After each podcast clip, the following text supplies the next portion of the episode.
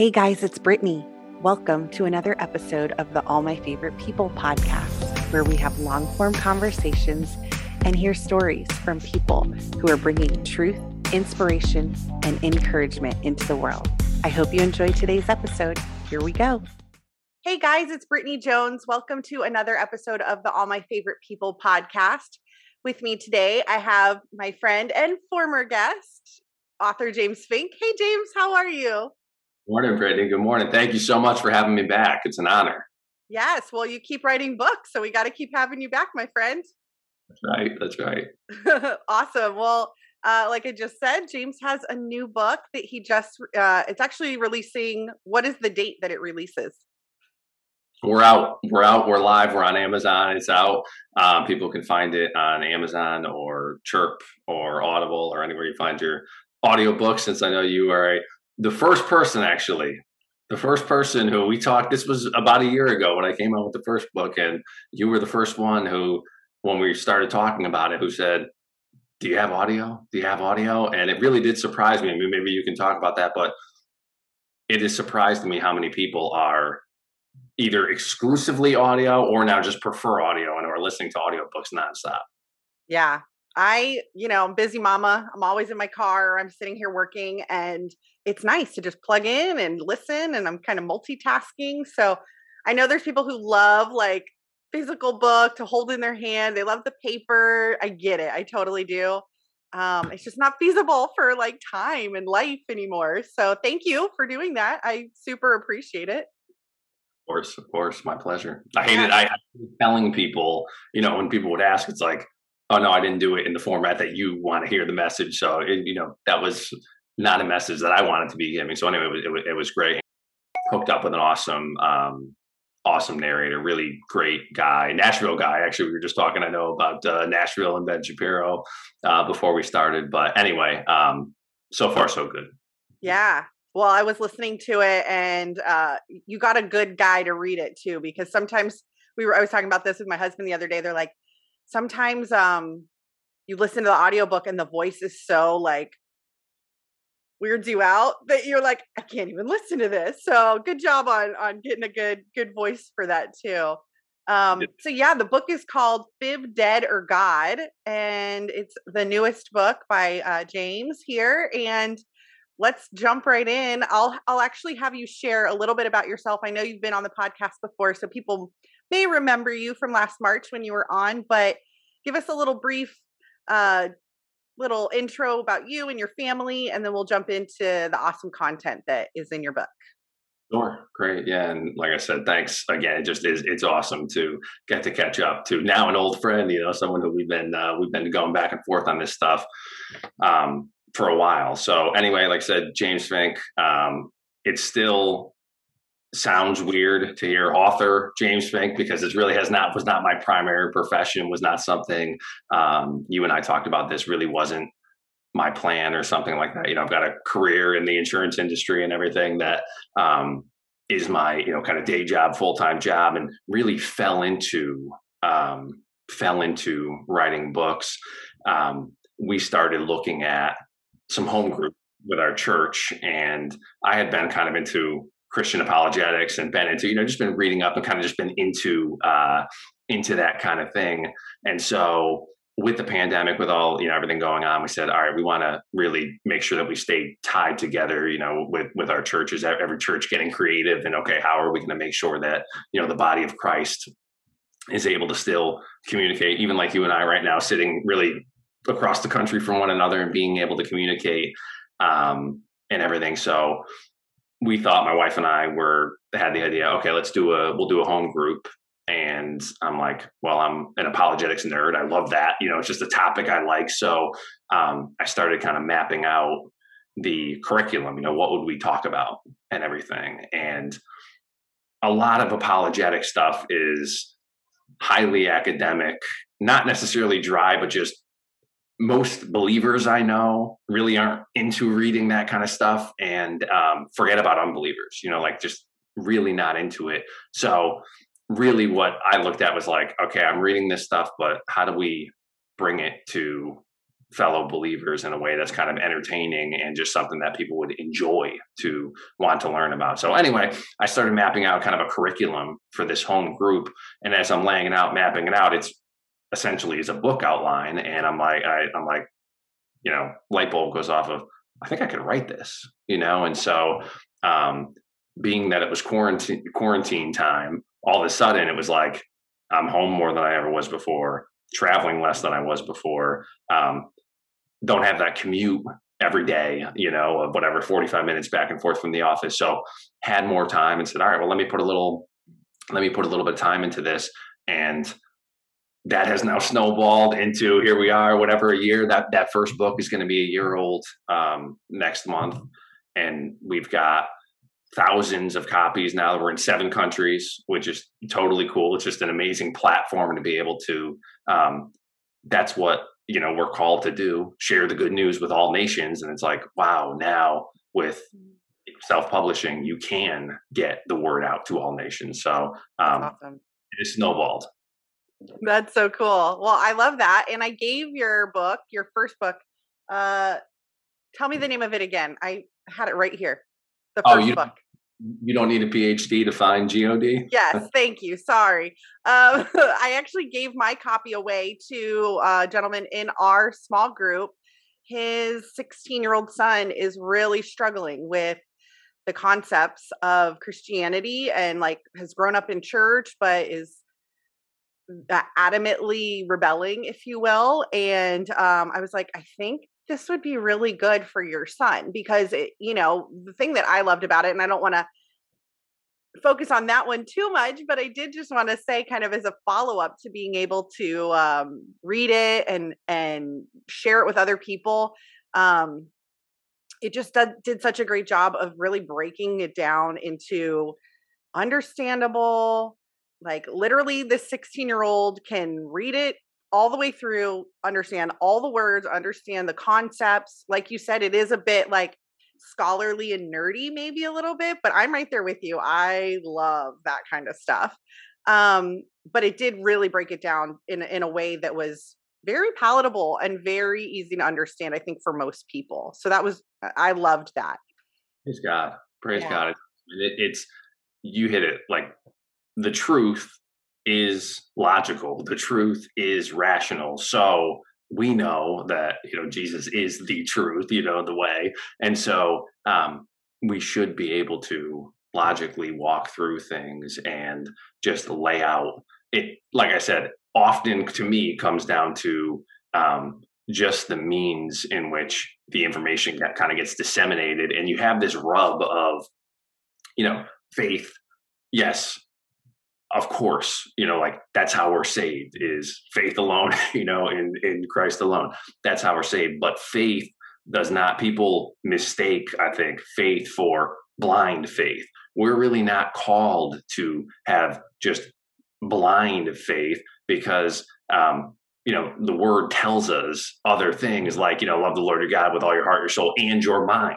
So it's like, okay, um, I should be able to use my mind then to study the word, to be diligent, to grow my relationship deeper with God. And so, yes, it's not something um, that's one of those kind of things that gets twisted in our culture today, particularly by unbelievers. Is well, um, you know, that's just that's just you know made up stuff and uned- uneducated people who uh, you know would believe in the word and what you are up against, and we've talked about this most of the time, are taglines. That is what the other side is using, generally speaking, on believers is taglines, or, and we can, I'd love to talk about this after, um, spiritual whack a mole, you know, as I call it, is um, kind of going around in circles. The purpose of my books is to equip believers, to train up believers, because um, it's not just for kind of the pastor to be able to explain this stuff or for professional apologists to be able to explain this stuff.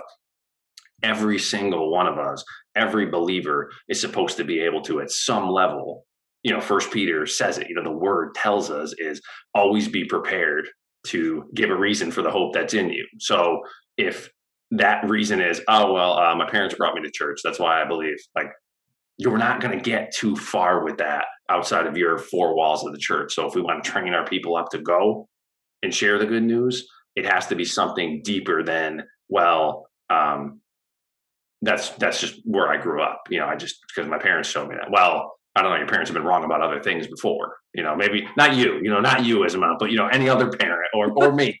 You know, I, I maybe haven't been, but um, it has to be deeper than that, and that's kind of what the books um, are trying to convey.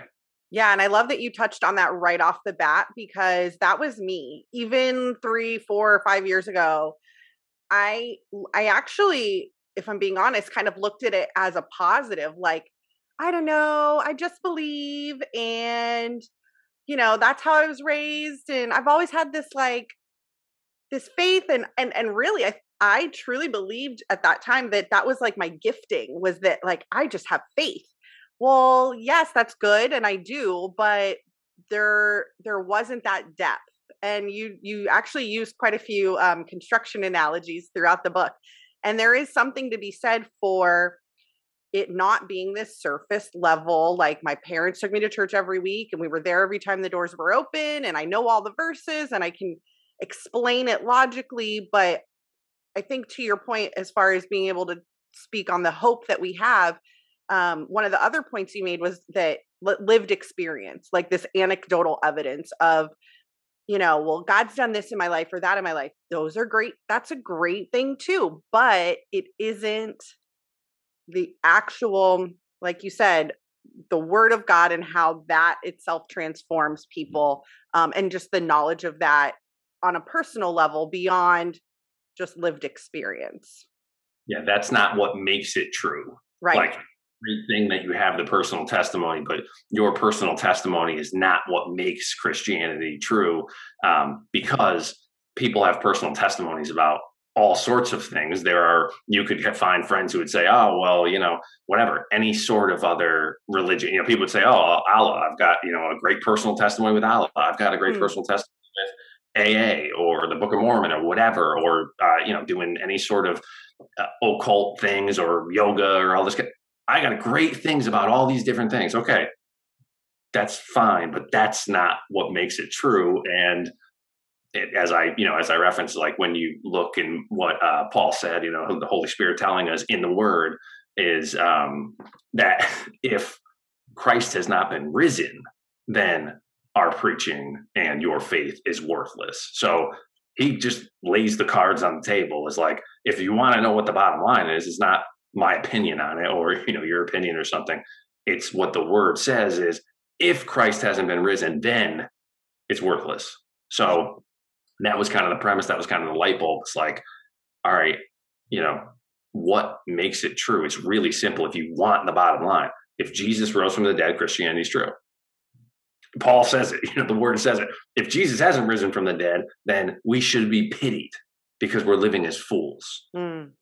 Well, I love that you even wrote a book on this topic because I'm about to share something that I actually haven't shared, but has been rolling around in my brain for a while. Um, I took a really deep dive into Torah over the last couple years, and I can tell that I have been sort of questioning, if you will, um, Jesus as a story uh, Jesus as a person, Jesus as the crux, if you will, of our entire faith. And um, I, I definitely, I think more, more of it, if I'm being honest, has to do with the um, worship of Jesus as opposed to the worship of God. And really, that's where my questions have kind of come from. Not necessarily like, is Jesus real or did he die on the cross? Did he raise from the dead? Um, it's really been more like, has the church misplaced our worship in regards to Jesus versus God? I know that's not in the book and that's not something that we I'm throwing this at you right now. But I found it so interesting that you're just so stinking logical and you just point out so many good uh undeniable truths already just in in the first part of this book where it really had me going like no this is what i believe and this it kind of reaffirmed my my original my initial belief in coming to christ in the first place which is you know, it all hinges on Jesus. It all hinges on whether or not you believe he died and rose from the dead and that he was the son of God. So, um, I really appreciate this, uh, not only the book, but just the conversation around that because um, I think so many people, especially right now in the world, when you have like conspiracy theories flying everywhere all the time, um, I think it's easy to get kind of sucked in, even as a Christian, to this idea of like, well, maybe he was just a really nice, smart, you know, loving person who had great ideas and and um, you know, just not necessarily believing that he was the son of God. So let I know that's a lot, but let's unpack that a little bit um, because there are so many historical um, references to Jesus and just things that prove his existence um, that you pointed out, and I thought that you did that so well.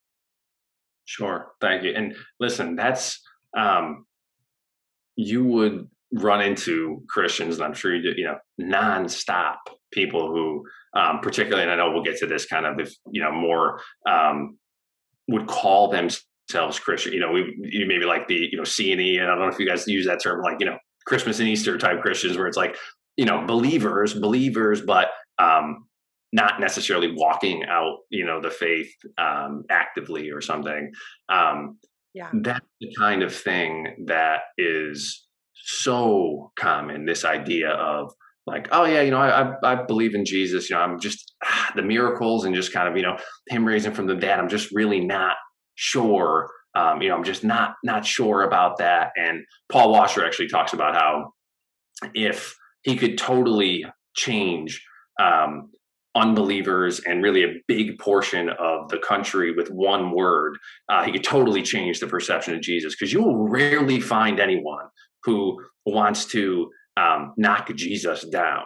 Even unbelievers, even people who are kind of you know just like want to do the uh, make your own make your own religion and just kind of pick and choose a little bit from every uh, every different one. They don't want to say something against Jesus. So Paul Washer made the point was if he said um, I'm a way, a truth, a life, there'd be no issue whatsoever nobody would have a problem with it. The issue is that's not what he said. Jesus said, um, the way, the truth, the life. And then if it wasn't clear, follows it up with, no one comes to the Father except through me. So there's a rub here of if he's a nice guy, then he can't be both ways. You know, he can't be a wise moral teacher and then also be lying about the fact that no one comes to the Father except through me. So um, Paul Washer makes the point, which is true. People love Jesus, they want Jesus, but the biggest issue is the exclusivity of his claims. He's making the claim, even like I think maybe a little bit of what you're getting at of with the Torah and different things of, well, is there a way we can get at this that's not just Jesus? Well, not based on what he said. And that's one of the rubs of people will say to you, well, isn't it arrogant to believe that it's only Jesus? Isn't it kind of like, you know, kind of arrogant that you guys would think it's only about Jesus? If I said it, definitely. Because if I made that up, then sure, you know, it's just like, oh, it's just what I want. I didn't say it. He said it. So everything comes back to what we got at, which is the bottom line, the cards on the table. If Jesus rose from the dead, Christianity is true. If he rose from the dead, then I have to take him at his word that he is who he said he is and he said, No one comes to the Father except through me. So it's like, how am I, you know, we're trying to run circles around something that is like, it'd be a lot more convenient if we could just say, well, yeah, but, um, you know, maybe we're, you know, too focused on, G-. yeah, but like that's what he said. So if I'm taking him for it, I've got to go one direction or the other. Yeah. Really, there is no middle ground on that. Yeah. And to your point that you make in the book, too, it's not all these ancillary issues. Like I had a, another pastor on and we talked about don't major in the minors. And it really, the conversation is similar, I think, to this one in the sense that we get so caught up in, um, and you touch on this in the book, we get so caught up in um, whether that's like denominational differences or like just all these ancillary issues that at the heart don't really matter. I mean, they matter to people, but they necessarily don't matter as far as like our salvation is concerned. And so it seems so obvious that in the way that you said it, like all these other things are kind of like part B. You really have to nail down Jesus uh, as being the Son of God and rose from the dead. You have to nail that down first. And I don't I don't know that I've ever necessarily heard it that way. It's um again, it's like nothing earth shattering or you know like some new revelation that I, it really is like you said like that's why I call it Christianity Uncomplicated, the, the book series, because it's like this is just walking through. Like I kind of make the you know make the metaphor of like people are upstairs getting spending their days trying to pick out paint colors, you know, for the bathroom upstairs, but they haven't even gone downstairs to know if the foundation is crumbling or not. So it's like you better go and shore up and make sure that your foundation is there before we're going to spend all day going back and forth on something that like yes, it's enjoyable conversation. And i could give you i'll give you this quick story on this is kind of what sparked this you know what that the light bulb was. And this is only god could um use a dentist appointment for his glory because this came and like you know who wants to even think about or, or hear about going to the dentist whatever but um that was kind of what did spark this this second book the second volume in this because i went in um had a whatever regular teeth cleaning, um, and I had a stack of books that I was bringing in for my dentist and the hygienist and everything. And this dentist, I have legitimately like since I was. He's done generations of my family. Like I've been going to him since I was a boy. Like so, we've got a nice relationship and everything. And um, so I brought him in a book and had it, you know, little message for him and everything. It was wonderful. And so he comes in at the end of my appointment, and you know, I give him the book. He starts asking about, you know, what's it about? and I'm telling him, oh, it's Christian apologetics, you know, just kind of gives a rational defense of the faith. And we, the hygienist's jaw was on the ground because all of a sudden he just starts asking questions and we went virtually like, you know, from one end of the spectrum to the other on all the, you know, the exclusivity of Jesus's claims, same sex marriage, any, the crusades, um, I, you know, I think some Christians use their uh, beliefs to be hypocritical or to be, uh, you know, have prejudice. We hit all these different things. Oh, why would um, someone thank God during a basketball game? Doesn't he have better things that we hit? A vast array of topics over the course of 10 minutes. I'm sitting in the dentist chair. You know, he's asking, you know, thing after thing after thing after thing. And um, that was where the term spiritual whack a mole came because it was like, you know, one thing, oh, well, isn't it arrogant to believe that it's only Jesus? Okay, well, I'll address that. Now we move on to the next thing. Well, what about the Crusades? Now we move on to that. Oh, well, what about same sex marriage? Some of the, um, some of the families that we have here are wonderful people.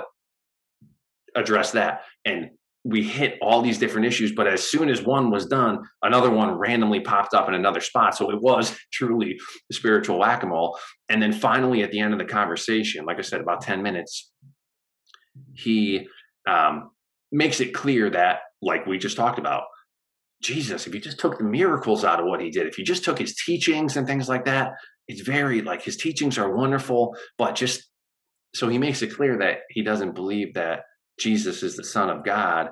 And it was that conversation at the end of it that I'm like, that was so out of order. That was such a waste of time that we touched on all these secondary issues when if Jesus isn't the Son of God, everything I've given you, every position I've taken is all premised on the idea that Jesus is who he said he is. So it was completely out of order to touch on these other things and not get at what's the bottom line of this, which is if Jesus rose from the dead, then he is who he said he is.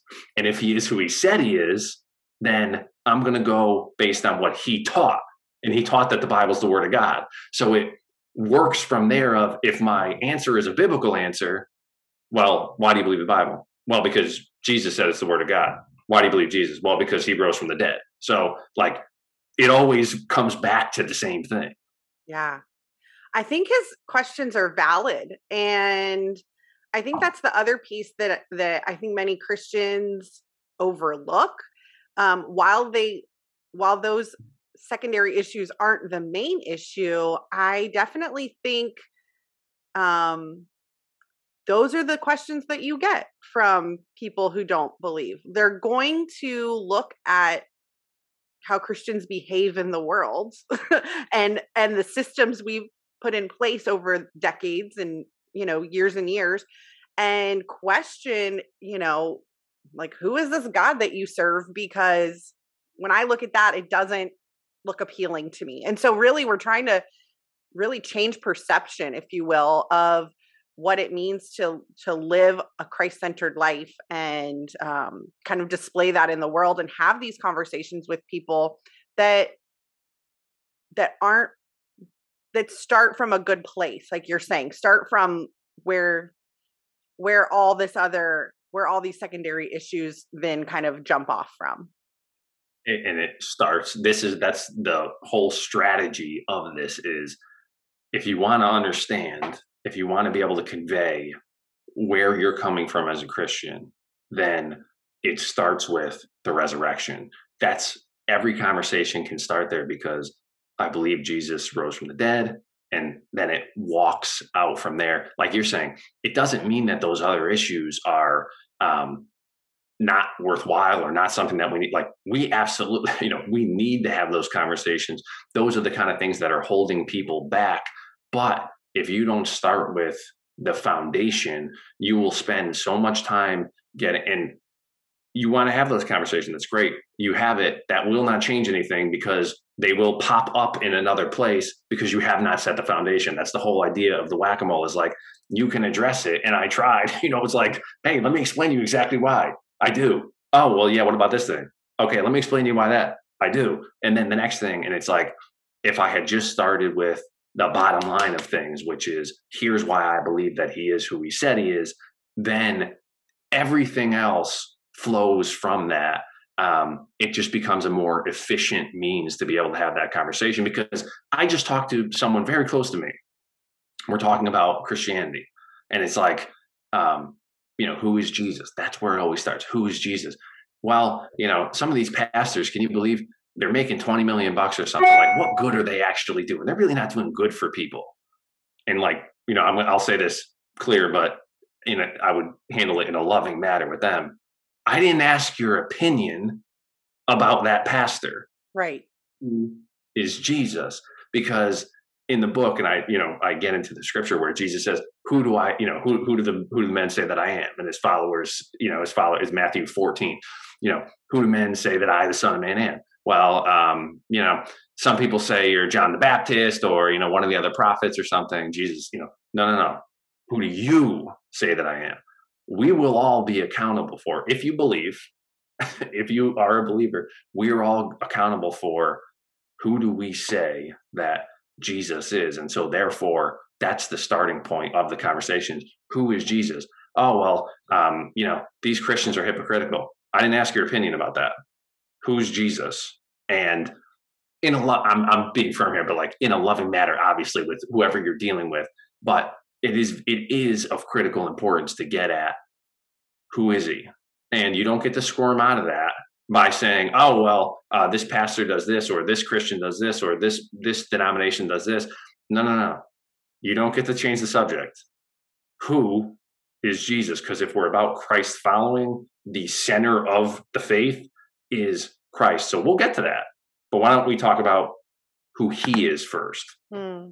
Do you think it's been because Jesus is such a obviously integral part of our conversations in churches? Do you think that it gets he gets glossed over in this manner just because it's like I know for me growing up in church like it's just you've heard it. You've heard it, you've heard it, you've heard it. It almost loses the effectiveness and the uh, potency, if you will, to somebody who hasn't heard that. Like I, you hear all the time, like you know, missionaries go to this part of the world and they shared the they share Jesus with people, and people are like, yes, and they're just hungry and like they want this information and they want to know this Jesus so bad. Whereas, you know, growing up Western culture, Christian church, you know, you're there every week.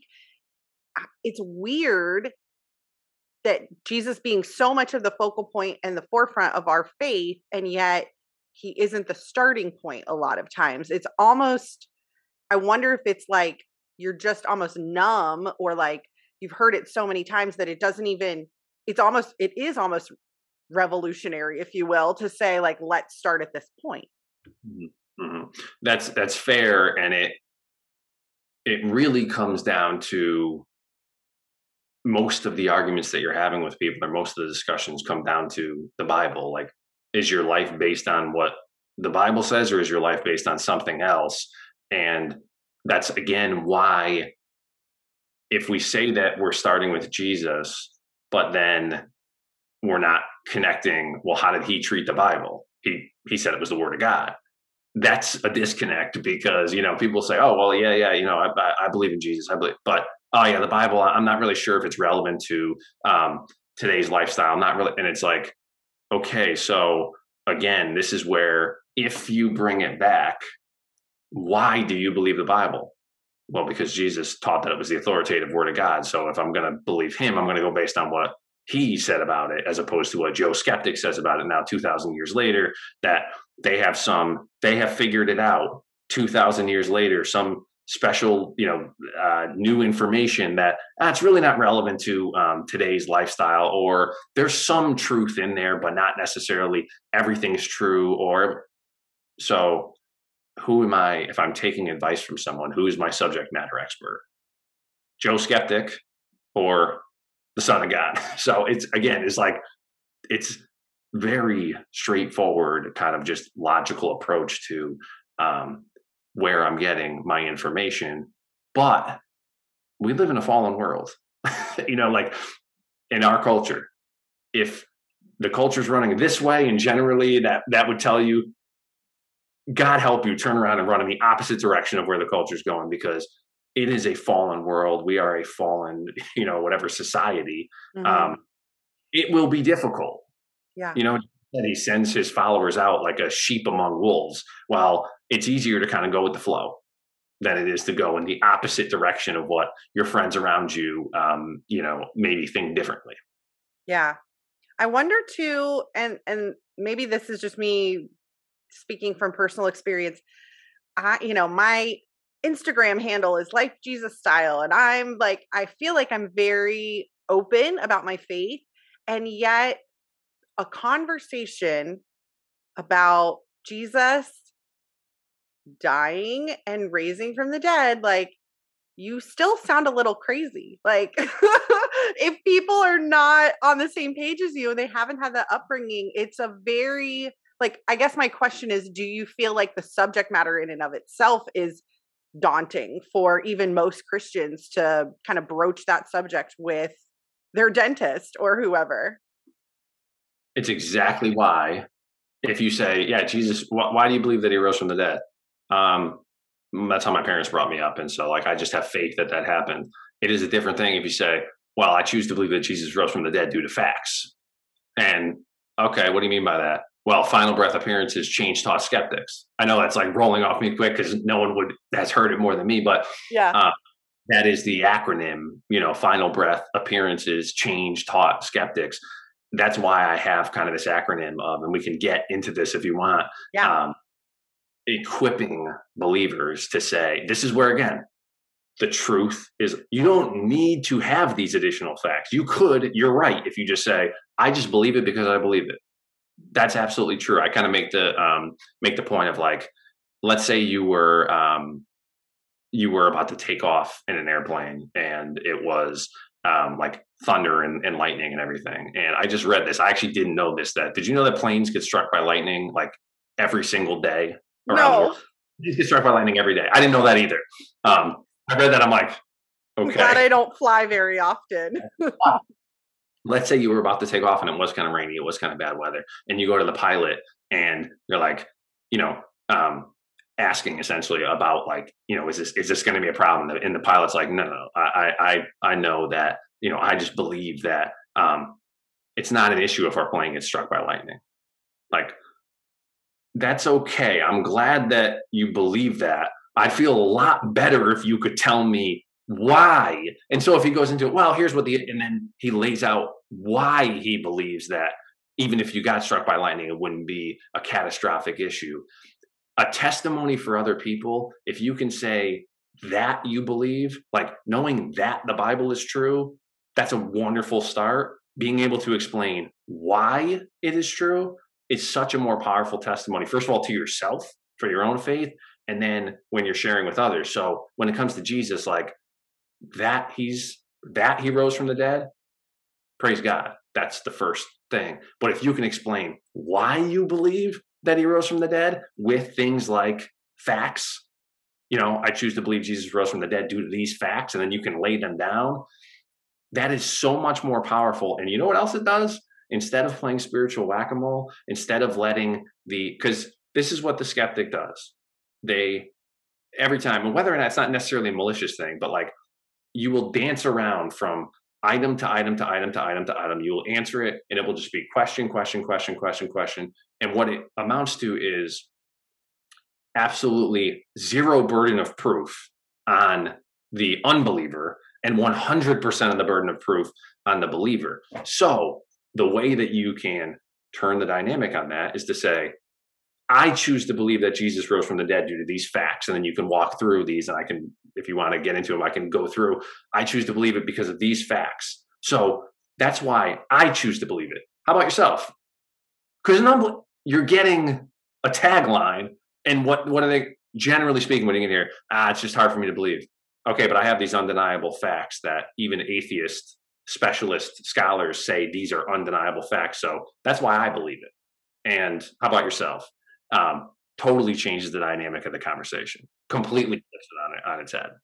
The All My Favorite People podcast is proudly sponsored by Peace Love T shirts. Go to peaceloveT-shirt.com to see the entire All My Favorite People collection of shirts, hats, and bags. While you're there, check out the other collections from our collaborators like Healing and Hope, The Controversy, and Ink Happy. Go to peaceloveT-shirt.com and use code FAVORITE for $5 off your first order. You mentioned in the book too, um, and you just mentioned it now, just some of these other uh, resources, almost like atheist uh, scholars, professors, people who don't even maybe profess to be Christians, but have attempted to debunk Christianity over the years. I actually, we had Lee Strobel come to our church uh, a couple years ago, and I heard his testimony straight out the horse's mouth and it is powerful and you know he and you mentioned him in your book he's one that set out to debunk christianity and debunk the life of jesus and um, his death and resurrection and he is one of the more powerful and outspoken christians in our generation um, lee strobel is because he wasn't able to do that and so I loved that you brought that into the book as well because I think, you know, I love tangible, I love tangible evidence, I love facts, I love um, being able to have an assurance. I think that, and I think that's really the point here, right? Is you're able to like have an assurance of what you believe because there is facts and data and history and all of these things to kind of back it up. Um, do you want to share a little bit about facts? I don't want to give away all the book's wonderful little nuggets, but um, facts is such a huge uh, piece of it. I, I think that'd be great if you could share. For sure, and I I have no problem whatsoever giving away any of the stuff in the book. Um, and it, you know, this is the kind of stuff for believers. And I know you know your um, your listeners. These are the kind of things that will empower the believers because that's really what the purpose here is is to mm-hmm. train ambassadors for Christ. So it's like when I started writing these, I'm like, ah, is this for, you know, am I who who am I writing? You know, am I writing this for someone who's an unbeliever who's kind of skeptical? And we de- I definitely get, you know, hear from readers and stuff that are, yes, that they're skeptical and that's why they read. But even more than that, at least the core of my readership thus far has been believers who now they're getting trained up so they can go out and can share this stuff with others. Like that's really you know be a multiplier kind of thing. Yeah. so i know we did last time we did something where your readers we had a, a giveaway for them. We're, i'll make this sheet because i've got a little slick little infographic here that lays out the um, lays out the facts. We'll do that with this but um, the whole idea it's called the minimal facts argument minimal facts theory gary habermas is the um, he's a world class Christian apologist. And this was kind of what his dissertation was. And this is what I do, by the way, is take someone who is world class, PhD scholar and say, he probably has an 800 page dissertation on this.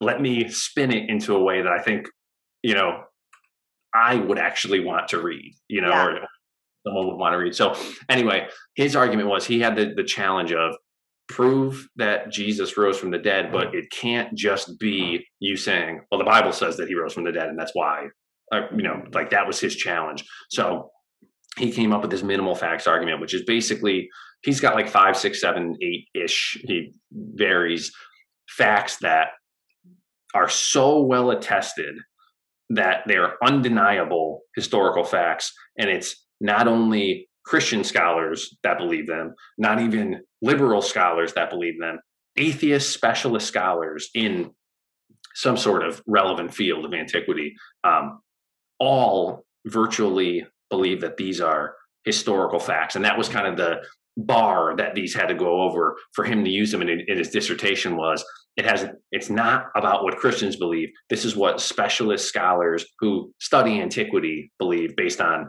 you know he gets the stuff not just from the bible but from all other relevant sources at that time. So anyway i will just read you heard me say you know facts final breath appearances change taught skeptics. Um, that sounds weird probably the first 10 times you hear it but like now to me it's like well final breath appearances change thought skeptics those are my things. Final um, and i'll just walk through kind of one by one but like final breath jesus died on the cross. Undeniable fact. That's an undeniable go ahead. No no no i'm i'm with you undeniable historical fact so yeah. breath appearances very soon after the crucifixion his followers jesus's followers had um, real experiences that they believed were appearances of the risen Jesus. Um, now, the atheist would tell you, well, they believed it was appearances, wasn't actually, you know, they find some other reason that, but it's undeniable that his followers had experiences that they believed were appearances of the risen Jesus.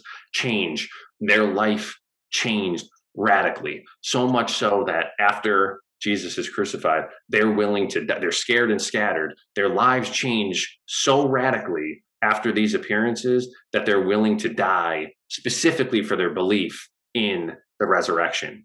Taught, these things were taught shortly, virtually immediately after the crucifixion. They taught that Jesus was the Messiah, that he had risen from the dead. And then skeptics, some of the most unlikely people that you would look at in history and say, it makes no sense at all that these skeptics changed their view after Jesus died. For example, James, the um, unbelieving brother of Jesus, he actually thought that Jesus was insane before the crucifixion. You know, when he went to the cross, he actually thought he was insane. And people would say that today. You know, would say like, "Ah, oh, he was he was insane. He was bipolar. He was whatever." Um, but something happened after the crucifixion that converted James and changed his life so much so that he eventually was martyred for his belief in Jesus, his brother, or the Apostle Paul, who used to be Saul of Tarsus. He was a zealot Jew who was specifically supposed to round up Christians and bring them in. Like that was his duty, that was his belief. He believed that it was blasphemous, this belief in Jesus as the Messiah, that it was blasphemous. Something changed for him that turned his life around and he then became a Christian who ultimately also died specifically for that belief. So I'm just going to quickly now walk through it again. I'm going to read these right in a row so you can hear the fact pattern as it goes because it's final breath appearances, change taught skeptics. Jesus died by crucifixion. Very soon afterwards, his followers had real experiences that they believed were appearances of the risen Jesus. His followers' lives were transformed due to these appearances to the point that they were willing to die specifically for their faith in the resurrection. These things were taught very early, soon after the crucifixion. They proclaimed Jesus as the Messiah, the Son of the living God. And some of the most unlikely people were converted after experiences that they believed were appearances of the risen Jesus, like James or Saul of Tarsus. So why do I choose to believe that Jesus rose from the dead? Well, I choose to believe that he rose from the dead due to these facts. These are undeniable facts, every single one of them, that even atheist specialist scholars would all grant you these are true facts. So when I talk to an unbeliever and I tell them, that's why I believe that Jesus rose from the dead, how about yourself? How come you don't believe that Jesus rose from the dead? dynamic totally turned, totally changed. Those are facts, undeniable facts. So I keep this little, I've got my little um, infographic here that I, I'll keep, but it literally lays out here are the facts, undeniable from Christian, liberal, and atheist scholars. And so I just can't look at those and come to any other conclusion other than he is exactly who he said he is. Yeah. I love that. Thank you for sharing that with us because I think it's a good uh I love something that I can just like glance at or grab and have kind of all the details and information right there. I think um another important thing to maybe touch on is um this idea of the room temperature Christian, which I know obviously in the Bible um we talk about and you hear God talk about the lukewarm Christian and just being um like he spits him out of their mouth so mm-hmm. that you know because they um they're not necessarily one they're not hot or cold right um and so i'm curious when you present this to christians as like a tool for them to use um, and to be empowered to have these conversations with others what kind of feedback are you getting and how is that different than what you get feedback wise from an unbeliever that you're sharing this information with Mm-hmm. Yeah, and I think the line is blurred. That's really what get is getting at is the line is blurred between because in in everyone knows some, but I really don't.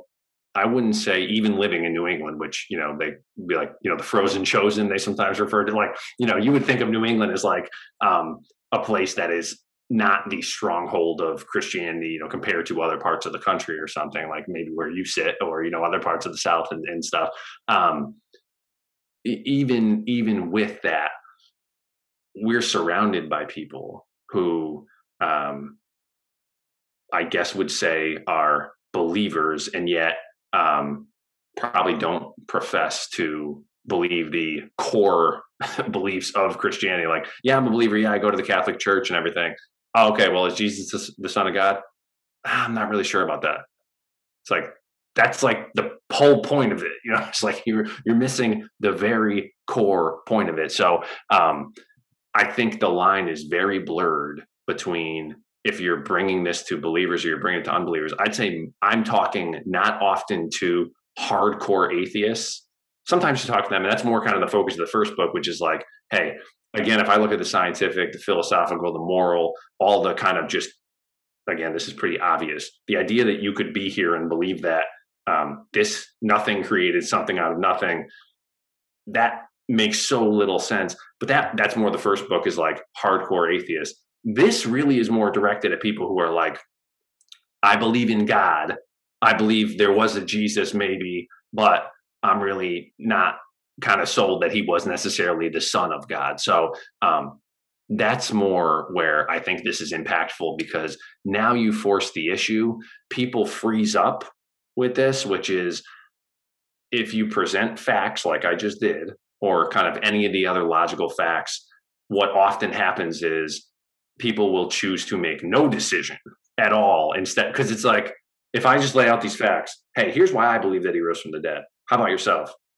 Um, yeah, just uh, I'm not because the truth is logical, the truth is rational, and so what often happens is people will make no decision at all. You'll talk to people who are like, "Listen, there's so many religions out there. There's so many different faiths out there. It's like I just you know, I'm just not sure, you know, I, am just not sure. Like, yeah, that's good. Christianity, that's good for you, but, you know, I'm just not sure. And I tell that story, you know, the Todd, Todd White gives that story. I think it's an awesome story about, you know, the atheist, he's having the dream and um, he's walking along the fence. And on one side is Jesus and a bunch of different people. And on the other side is the devil and a bunch of different people. And he's walking along and kind of looking at them both. And then everybody just disappears. And then the devil comes back into the picture and, you know, devil's like, oh, you know, I was looking for you.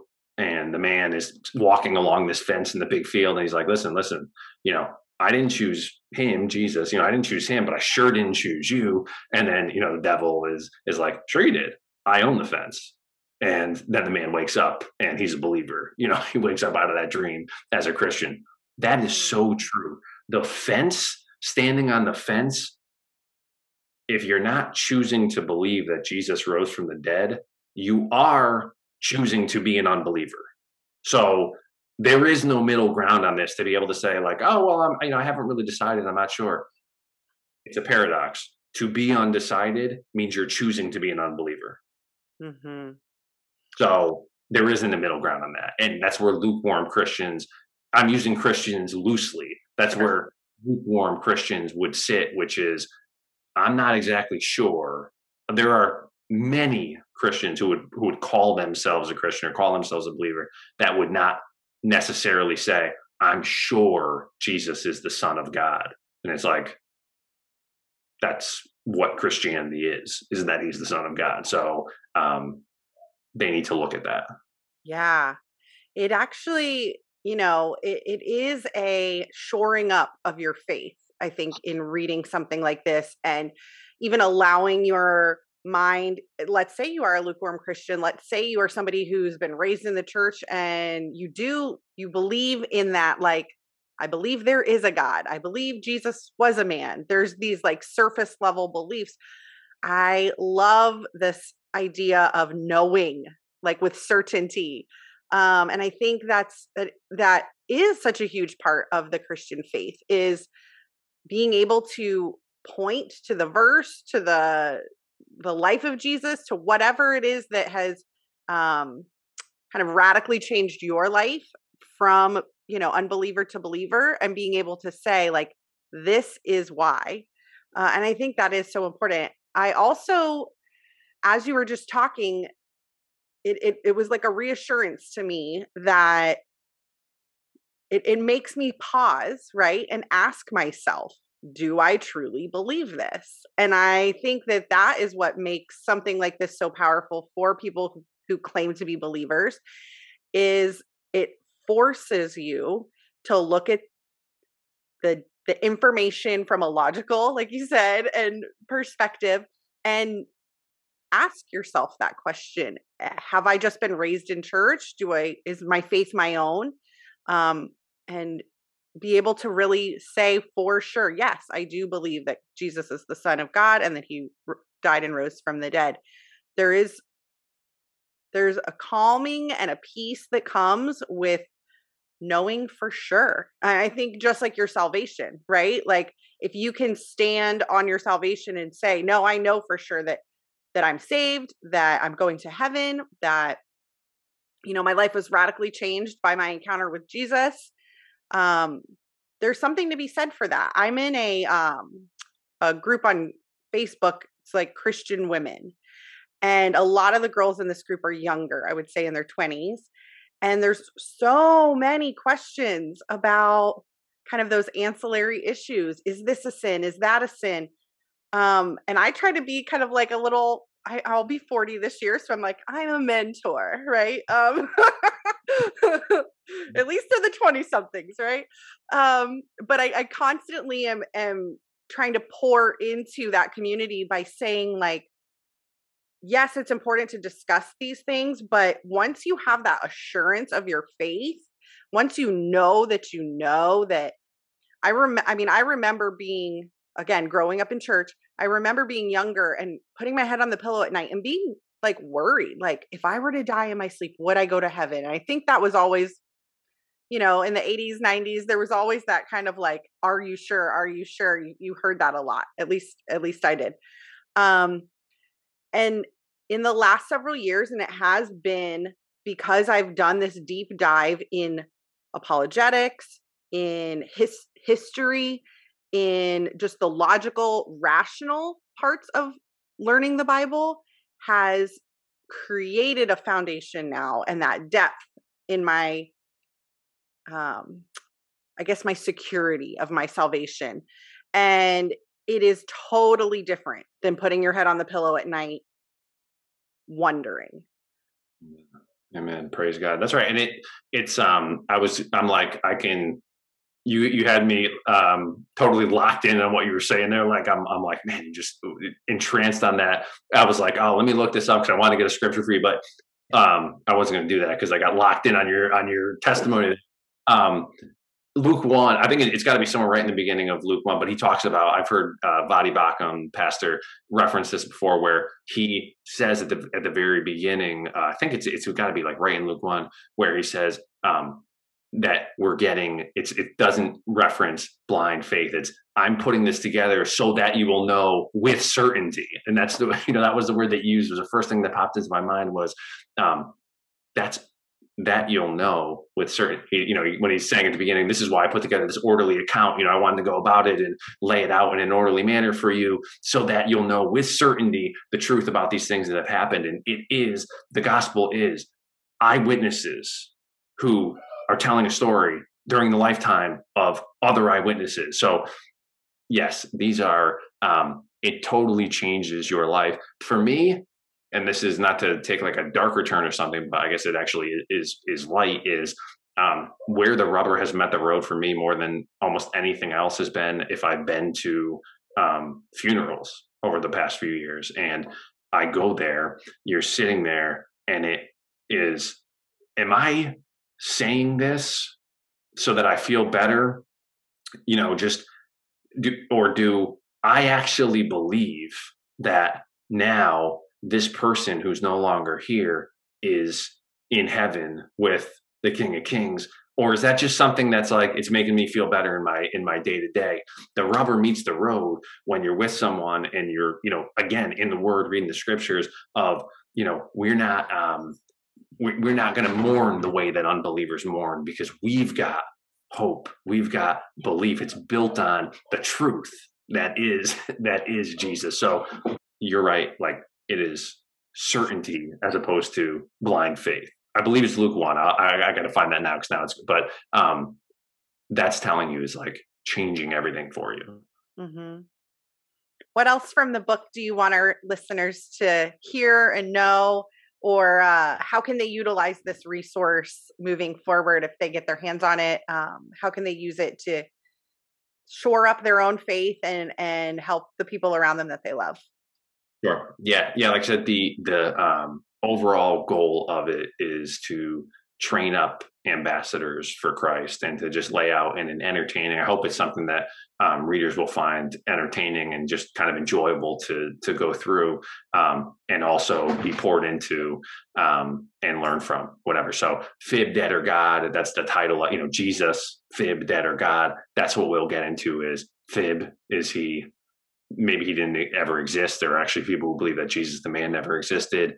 Dead, which would be Jesus the man existed, but he's dead because he was just a guy, or God, he is exactly who he said he is. So um, that's what the book is going to help you answer, which is you'll get if you went to the grocery store and you asked 100 people who is jesus? you might get 100 different answers and people would think that they have some unique view some unique perspective on him who he is. Um, but they they fit virtually all of them into those three categories. Either the man never existed, the man existed, but he was just a guy, or he actually is the son of God. He actually is who he said he is. One last thing, just for you, because I think I have it in there. I'm not sure.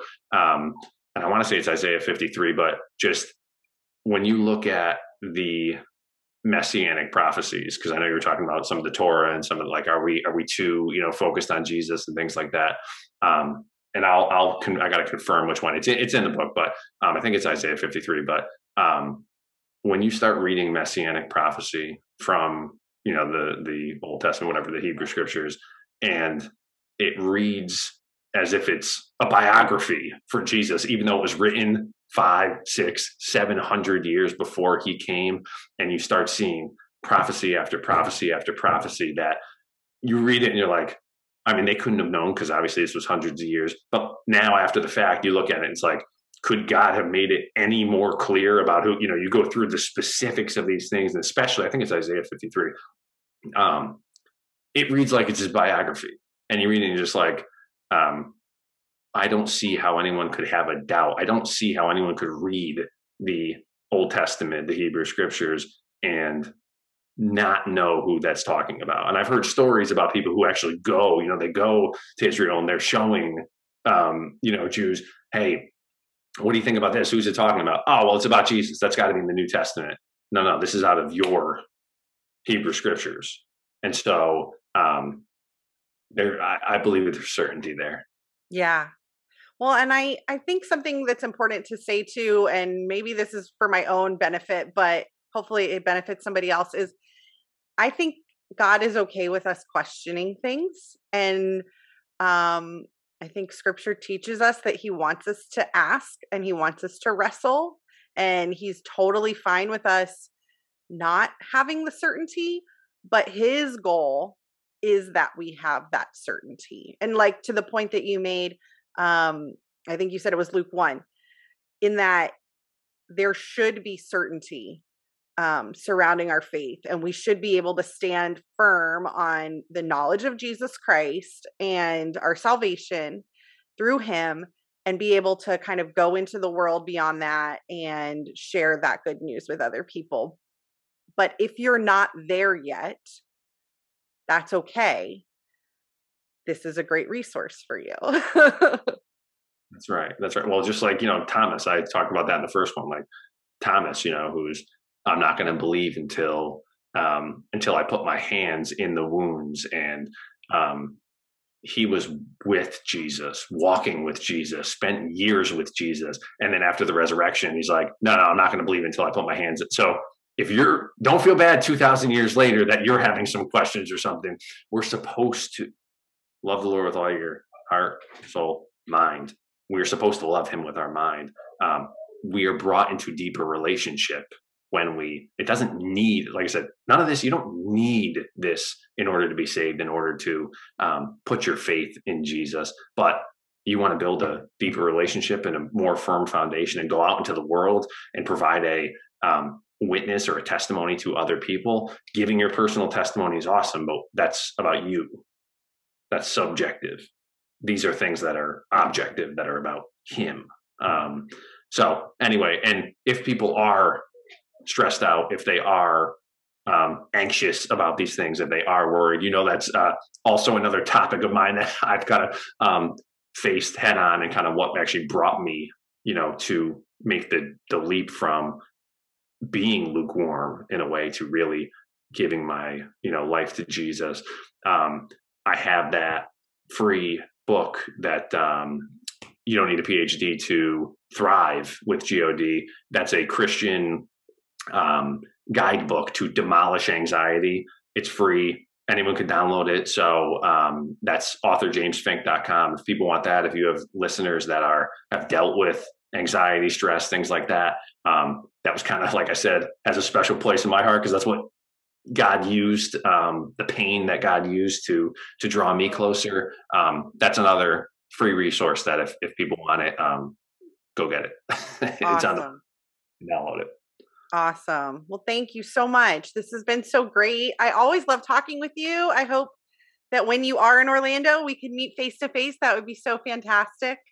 Absolutely. Thank you again for having me. And it really is like, you know, you're a friend. It's it's great to get to sit and just like catch up with a friend. So thank you. Um, and I do hope that it works out that uh, that I'll make it down to to Florida this year and we can uh, we can meet. Yes. And you said author is it authorjamesfinke.com? Uh, F I N K E. There's an E at the end of it. So authorjamesfinke.com. And there's I've got all sorts of free stuff on there that I want to give to people to uh, um, have as resources to train them up as ambassadors for Christ. Awesome. And then you said Audible. Is it where where can they find your book? If they go if they go to authorjamesfinke.com, everything then from there they can get to um, Chirp or Audible or any of the audio stuff, or um, Amazon has all the um, ebook and the paperback and all that kind of stuff. Awesome. We are going to direct people that way, and I think you're going to put the we'll put the fact sheet up for people to download. And um, yeah, awesome. Thanks, James. I'm think so thankful for your book, and um, I think even our conversation today helped me wrap my mind even more solidified in um in what I believe and I'm just thankful for that because I have been like I said, all of this has been rolling around in my mind, and and I think not necessarily that I was questioning that, and and there wasn't necessarily disbelief, but there, the culture is very, um, sly and sneaky in the way that it'll insert questions and doubt. And so I love a book that'll help me put my feet back on firm foundation and just let those questions go and, and just believe. That's what the devil's been doing literally since the Garden of Eden. Yeah. He's questioning the word of God. That has been the same tactic literally since the Garden of Eden. Did You God think- You think we would have figured it out by now and we wouldn't be so uh so susceptible. he's the enemy, but that that truly has been the tech the tactic is did God really say that? And that's what it is today. Oh, does the Bible really? Is it really true? So anyway, um, yes, it's not a new tactic, but it's one that we will, you know, continue to uh, continue to battle. Well, thank you for writing something that'll help us combat that. I really do appreciate it. Thank you. All right, my friend, we'll see you soon. Take care. Hey guys, thanks so much for watching today's episode. I hope you enjoyed it. Please make sure to like and subscribe to this channel and hit the little notification bell so you know every time I post something new. Of course, check out Peace Love t shirts as well. That's where you can get all of your All My Favorite People merch. And I'd love it if you also left me a review. Thanks for tuning in, and I hope to see you next time. I will make your name famous from now on, so people will praise you forever and ever. Psalm 45, 17. If you like today's episode and want more info, check out lifejesusstyle.com and hashtag lifejesusstyle on social media.